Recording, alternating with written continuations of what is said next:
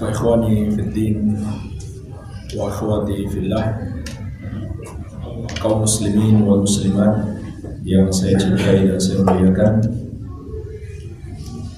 rahimani wa rahimakumullah semoga Allah azza wa jalla senantiasa mencurahkan rahmatnya kepada kita sekalian sesungguhnya agama Islam yang mulia ini dan keimanan kita kepada Allah Azza wa Jalla juga penghambaan kita kepadanya ibadah kita kepadanya dibangun di atas dua pondasi utama. Dibangun di atas dua dasar yaitu cinta dan pengagungan inilah pondasi keimanan. Inilah pokok ibadah. Harus dibangun di atas dua pondasi. Mencintai Allah dan mengagungkan Allah Azza wa Jalla. Serta mencintai dan memuliakan apa yang Allah cintai dan apa yang Allah muliakan inilah agama jemaah sekalian. Mencintai Allah mengagungkan Allah. Dan mencintai serta memuliakan apa yang Allah cintai dan apa yang Allah muliakan. Yaitu para nabi dan rasul dan ajaran yang Allah turunkan kepada mereka oleh karena itu jemaah sekalian Allah Azza wa Jalla menegaskan wa may yu'azzim sya'airallah fa innaha min taqwal qulub barang siapa yang mengagungkan syiar-syiar Allah maka itu berasal dari ketakwaan hati.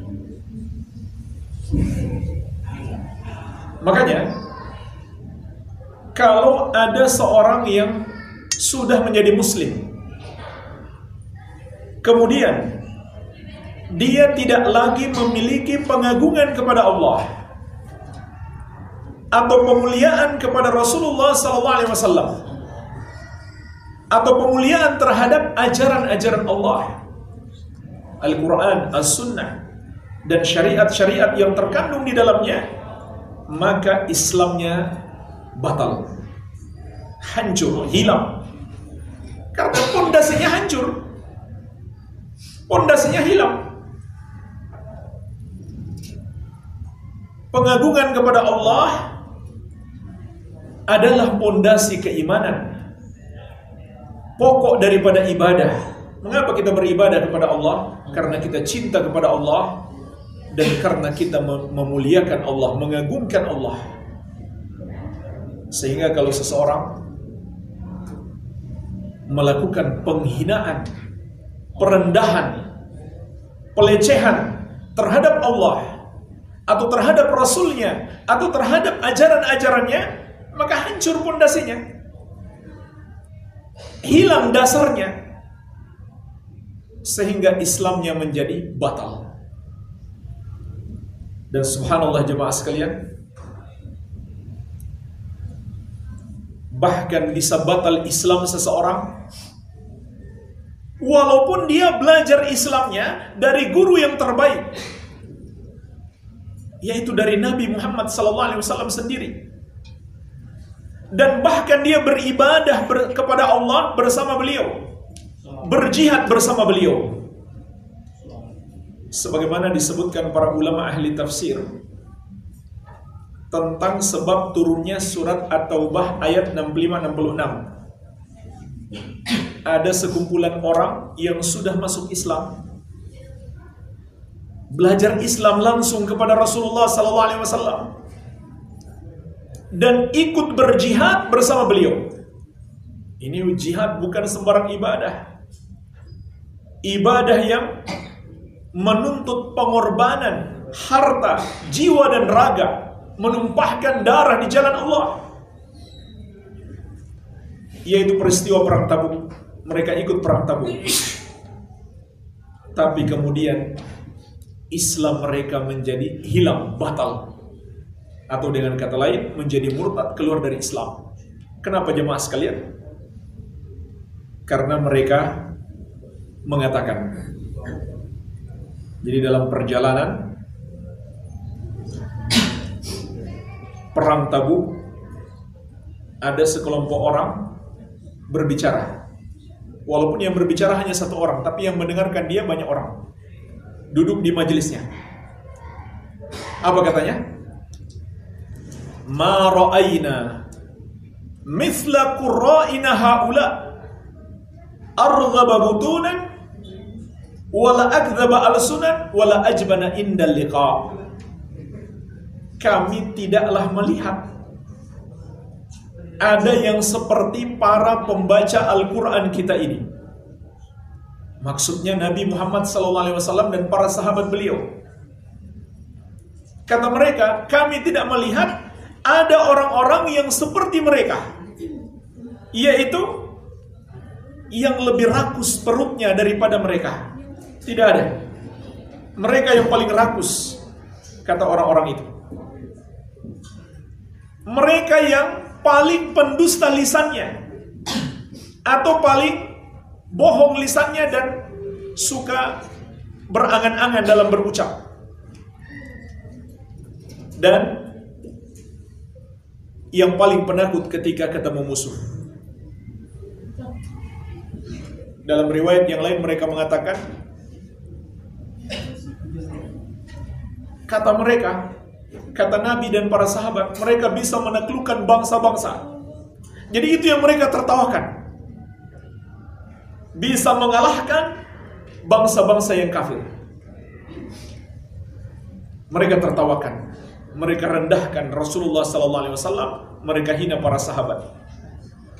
Maka jemaah sekalian, ada seorang sahabat Ansar yang bernama Auf bin Malik radhiyallahu anhu. Kebetulan melewati mereka, sedang ngomong seperti itu. Maka beliau mengatakan, "Kadzabta walakinnaka munafik. Engkau dusta, sebenarnya engkau ini adalah munafik. Sungguh ucapanmu ini akan aku laporkan kepada Rasulullah sallallahu alaihi wasallam. Maka sahabat ini bersegera mendatangi Rasulullah sallallahu alaihi wasallam. Orang yang ngomong itu pun dia berlomba. Dia pun berusaha mendatangi Rasulullah sallallahu alaihi wasallam lebih dulu daripada yang melapor. Dia mau ngasih alasan. Alasannya ya Rasulullah kami nggak serius, cuma main-main. Maafkan kami. Ternyata jemaah sekalian, dua orang ini satunya mau melapor, satunya mau ngasih alasan. Orang yang berbuat salah itu mau ngasih alasan. Sebelum mereka datang berjumpa dengan Nabi Shallallahu Alaihi Wasallam, malaikat Jibril sudah datang duluan, membawa wahyu Allah surat At-Taubah ayat 21 ayat afwan surat At-Taubah ayat 65 66. Surat At-Taubah ayat 65 66. Allah Azza wa Jalla menegaskan Kul abillahi wa ayatihi wa rasulihi kuntum tastahzi'un Katakan kepada mereka wahai Muhammad Apakah dengan Allah dan dengan Rasulnya dan dengan ayat-ayatnya Apakah dengan Allah dan dengan ayat-ayatnya atau ajaran-ajarannya, syariatnya dan dengan rasulnya kalian memperolok-olok? Kalian menertawakan, mempermainkan mempermainkan, menjadikan bahan candaan atau merendahkan? Kata Allah la ta'tadiru qad kafartum ba'da imanikum. Tidak usah kalian cari alasan. Maksudnya walaupun bercanda kalian sudah kafir setelah sebelumnya kalian beriman. Subhanallah, jemaah sekalian, langsung Allah yang mengkafirkan mereka.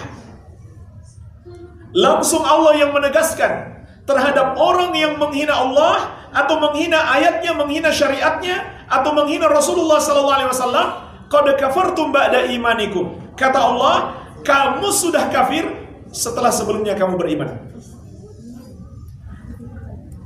Bahkan Allah tidak menerima alasan Walau hanya main-main, hanya bercanda, gak serius, kata Allah kamu sudah kafir. Apalagi kalau serius. Tentu lebih parah lagi kalau serius. Serius, niat mau menghina. Gak niat menghina saja, tapi kata-katanya adalah kata penghinaan,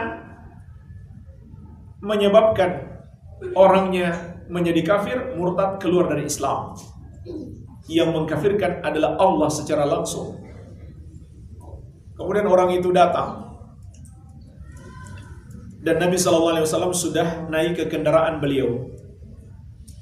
Sambil orang itu memegang tali kekang onta Rasulullah SAW.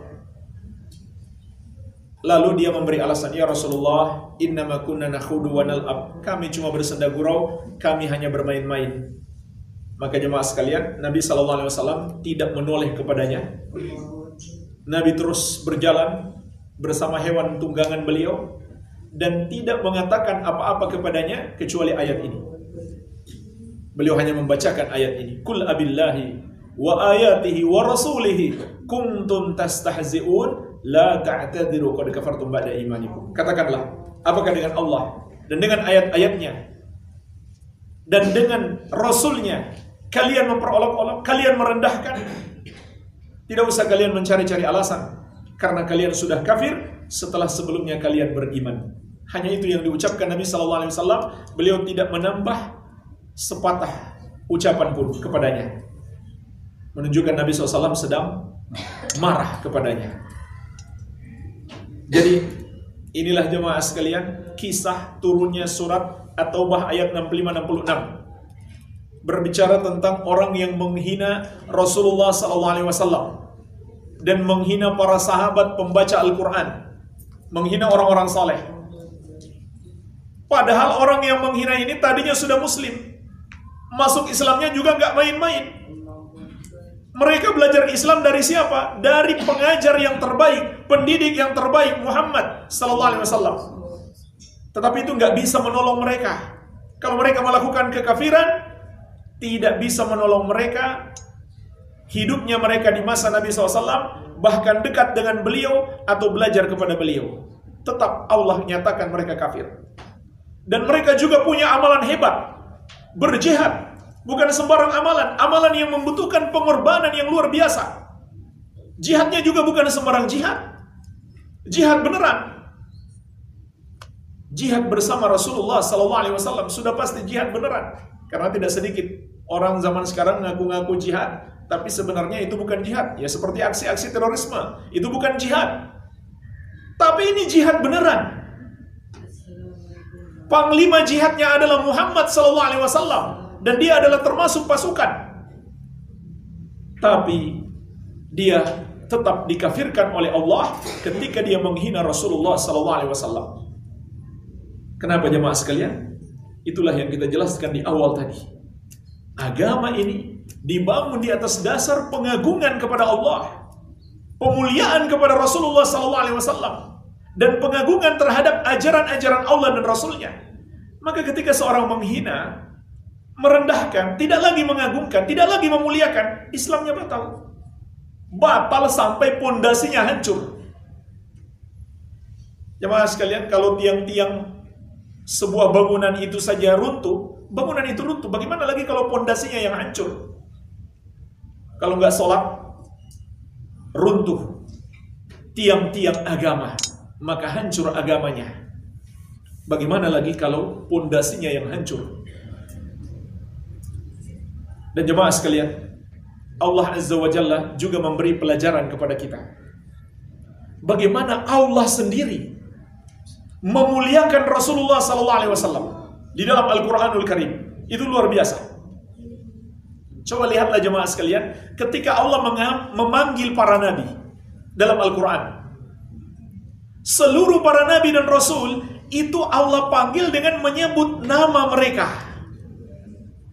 Tapi untuk Nabi Muhammad SAW Allah tidak panggil nama, tapi Allah panggil dengan panggilan kehormatan. Kepada Nabi Adam alaihissalam Allah mengatakan, Ya Adam, uskun anta wa zawjukal jannah. Wahai Adam, silahkan kamu dan istrimu tinggal di surga. Ini sebelum beliau terusir dari surga. Ya Nuh, innahu laisa min ahlik. Wahai Nuh, anakmu itu bukan keluargamu. Maksudnya secara hakiki, ketika dia kafir, dia bukan lagi keluargamu. Allah panggil, wahai Nuh. Ya Yahya, khudil kitab bikuwah. Wahai Yahya, ambillah kitab itu dengan kekuatan. Ya Isa bin Maryam, a'anta qulta lin-nasi ittakhiduni wa ummiya ilahaini min dunillah? Wahai Isa bin Maryam, yang mereka sebut Yesus putra Maria. Apakah betul? Ini kelak di hari kiamat. Kata Allah, Allah akan berkata kepada Nabi Isa alaihissalam, Wahai Isa bin Maryam, apakah betul engkau yang mengatakan kepada mereka, jadikan aku dan ibuku sebagai Tuhan yang disembah selain Allah. Tentu Nabi SAW mengatakan tidak betul. Bukan aku yang mengatakan itu. Tapi yang ingin kita ambil pelajaran di sini, semua nabi-nabi tersebut Allah panggil dengan nama-namanya. Tapi tidak ada satu ayat yang berbunyi Ya Muhammad, tidak ada. Yang ada adalah Ya ayyuhan nabi Kulli azwajika wa banatika wa nisa'il mu'minina yudnina alaihinna min jalabibihinna. Wahai Nabi, katakan kepada istri-istrimu dan anak-anak perempuanmu serta istri-istri orang beriman hendaklah mereka menggunakan jilbab menutupi seluruh tubuh mereka. Ya ayuhan nabi, hasbukallah wa man ittaba'aka minal mu'minin. Wahai nabi, cukup bagimu Allah sebagai penolong dan bagi orang-orang yang mengikutimu dari kalangan orang yang beriman. Allah panggil wahai Nabi.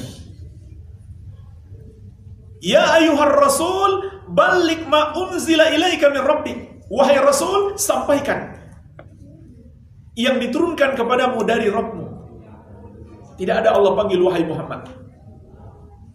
Bahkan jemaah sekalian, Allah tidak sebut nama Muhammad dalam Al-Quran kecuali dengan sebutan pemuliaan.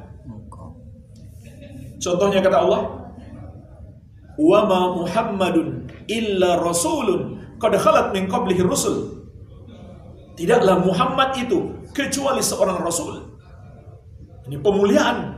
Allah tidak sebut namanya kecuali dengan tambahan pemuliaan. Dia adalah rasul yang mulia, utusan Allah.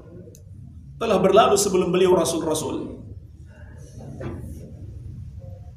Juga kata Allah, maka Muhammadun aba ahadi min rijalikum walaki Rasulullah wa khataman nabiyyin. Tidaklah Muhammad itu ayah salah seorang lelaki dari kalian.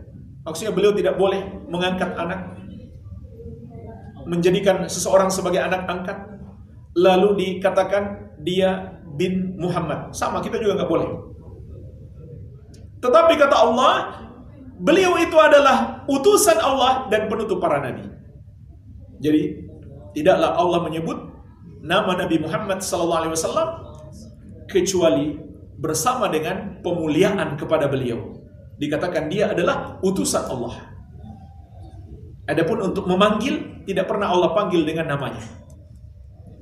Allah panggil wahai nabi atau wahai rasul atau ya ayyuhal muzammil atau ya ayyuhal muddathir.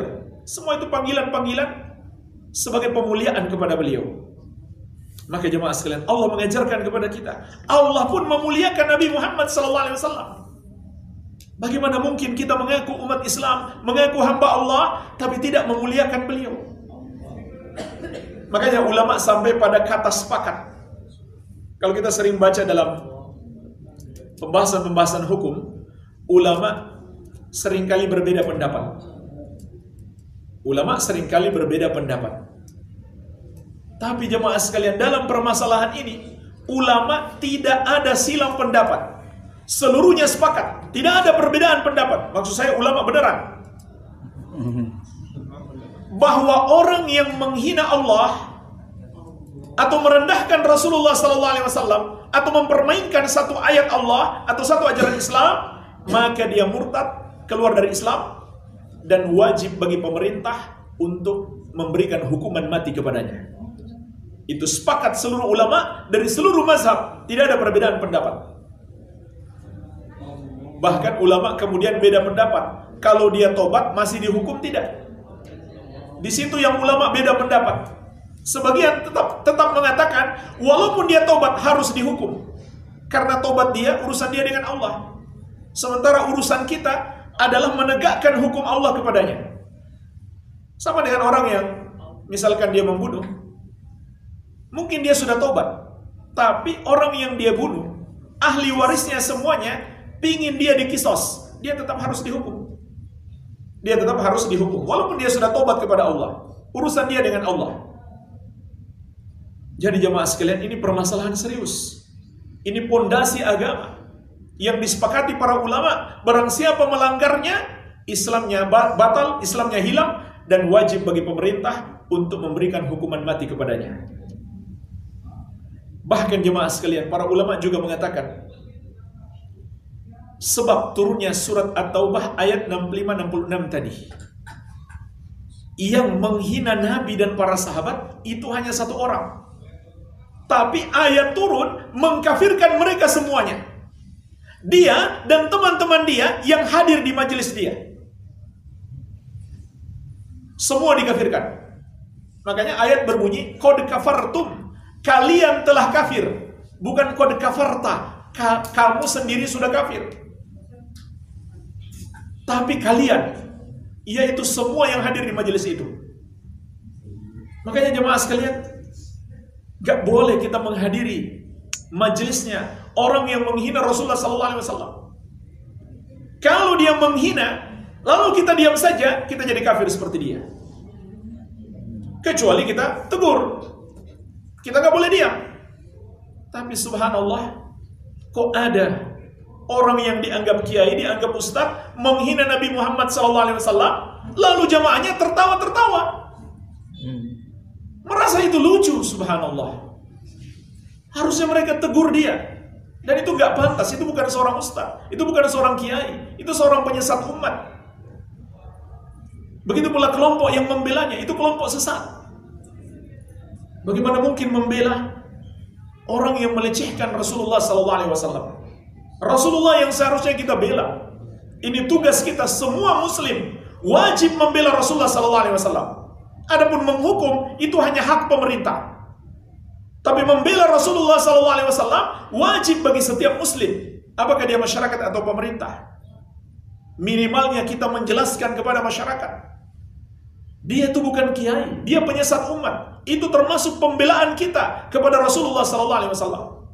Dan kita jelaskan kedudukan Nabi wasallam yang sangat tinggi, sangat dimuliakan oleh Allah. Dan ketahuilah jemaah sekalian termasuk sebesar-besar pembelaan terhadap Rasulullah wasallam adalah mempelajari sunnah-sunnah beliau, mengamalkannya dan mendakwahkannya. Jangan cuma kita rela mati membela beliau, tapi nggak mau belajar sunnahnya, nggak mau amalkan. Itu masih sangat kurang. Termasuk sebesar-besar pembelaan terhadap Nabi Wasallam adalah kita belajar ajaran-ajaran beliau. Kita amalkan dengan baik dan kita sampaikan seluas-luasnya. Karena inilah satu-satunya jalan hidayah. Surat An-Nur ayat ke-54 Allah menegaskan, "Wa in tuti'uhu tahtadu." Kalau kalian menati Rasul, maka kalian akan mendapatkan hidayah. Dan hadis riwayat Al-Bukhari dari Abu Hurairah radhiyallahu anhu, Rasulullah sallallahu alaihi wasallam menegaskan, "Kullu ummati yadkhuluna al-jannata illa man aba." Setiap umatku akan masuk surga kecuali yang enggan. Beliau ditanya, "Ya Rasulullah, siapa yang enggan masuk surga?" Kata Nabi sallallahu alaihi wasallam, "Man ata'ani dakhala al-jannah wa man asani faqad aba." Siapa yang menaatiku, dialah yang akan masuk surga. Siapa yang tidak mau menaatiku, dialah yang tidak mau masuk surga. Maka ini yang kita lakukan jemaah sekalian, membela Rasulullah sallallahu. Jadi hati-hati. Jangankan orang yang menghina Nabi Muhammad wasallam, orang yang hadir di majelisnya lalu dia tidak mengingkari, dia diam saja, bahkan dia tertawa-tawa merasa lucu, dia juga ikut menjadi kafir. Dalilnya ayat yang sama.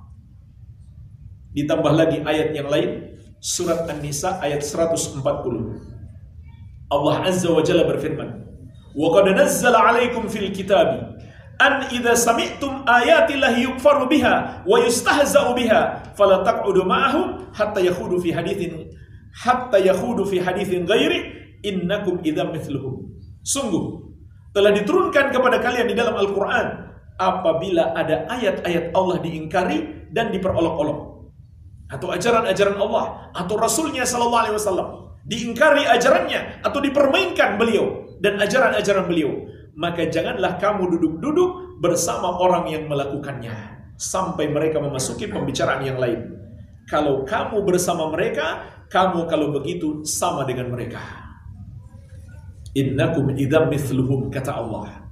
Kalau kamu bersama mereka sungguh kamu sama dengan mereka. Jadi nggak boleh kita duduk-duduk di situ. Kecuali kita mengingkari. Makanya sahabat tadi, Auf bin Malik tidak termasuk yang dikafirkan karena beliau mengingkari sampai beliau mengatakan engkau dusta, engkau sebenarnya munafik.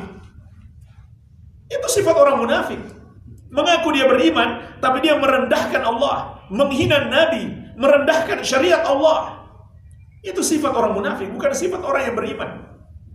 Jadi sahabat ini walaupun beliau juga kebetulan bukan sengaja hadir di tempat itu tapi beliau tidak ikut dikafirkan oleh Allah karena beliau mengingkari mereka, menegur mereka, melakukan amar ma'ruf nahi mungkar terhadap mereka. Ini yang harus kita lakukan jemaah sekalian. Amar ma'ruf nahi mungkar, menjelaskan kepada umat. Dan sekaligus kita ambil pelajaran.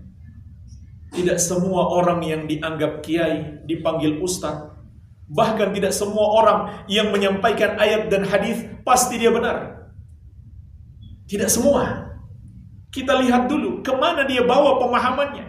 Pemahaman terhadap Al-Quran dan Sunnah tersebut. Kalau dia baca ayat, baca hadis, lalu dia pahami sendiri, dia jelaskan sendiri. Bahkan sambil lucu-lucuan. Sambil menghina. Maka tidak diterima.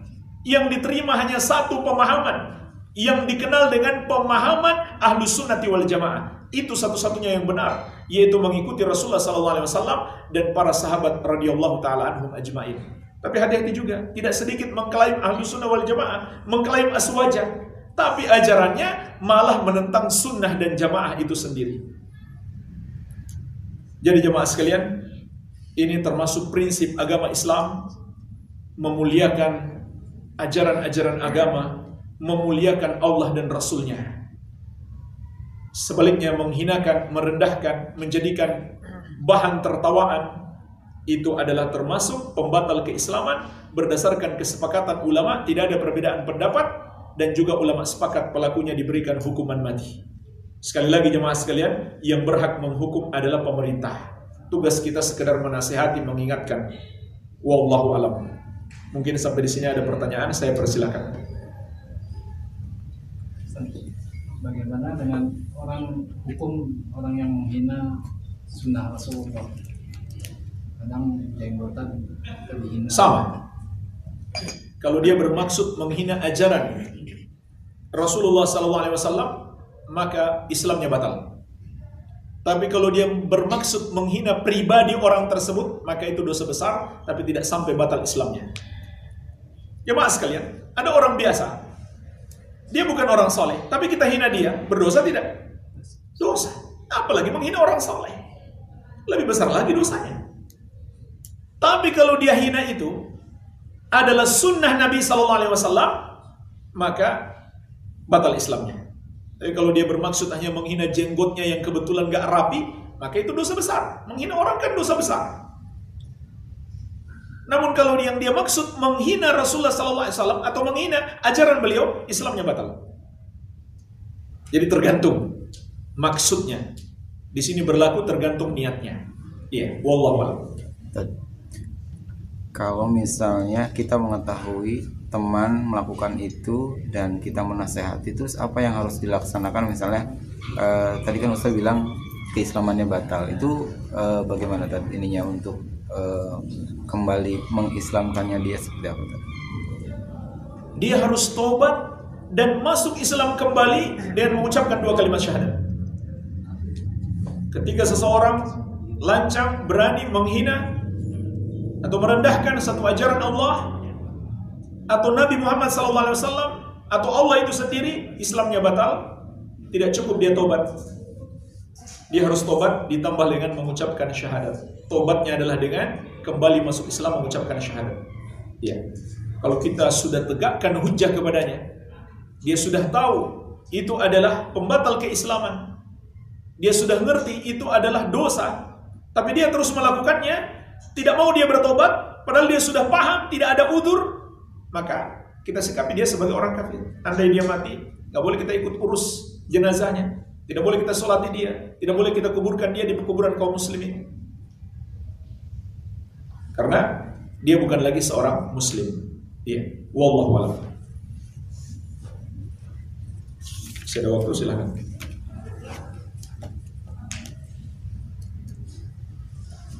Kalau nggak ada lagi kita cukupkan. Semoga bermanfaat. Lebih dan kurangnya saya mohon maaf. Wabillahi taufik. Subhanakallahumma bihamdik asyhadu an la ilaha illa anta astaghfiruka wa atubu ilaik. Wassalamualaikum warahmatullahi wabarakatuh. Waalaikumsalam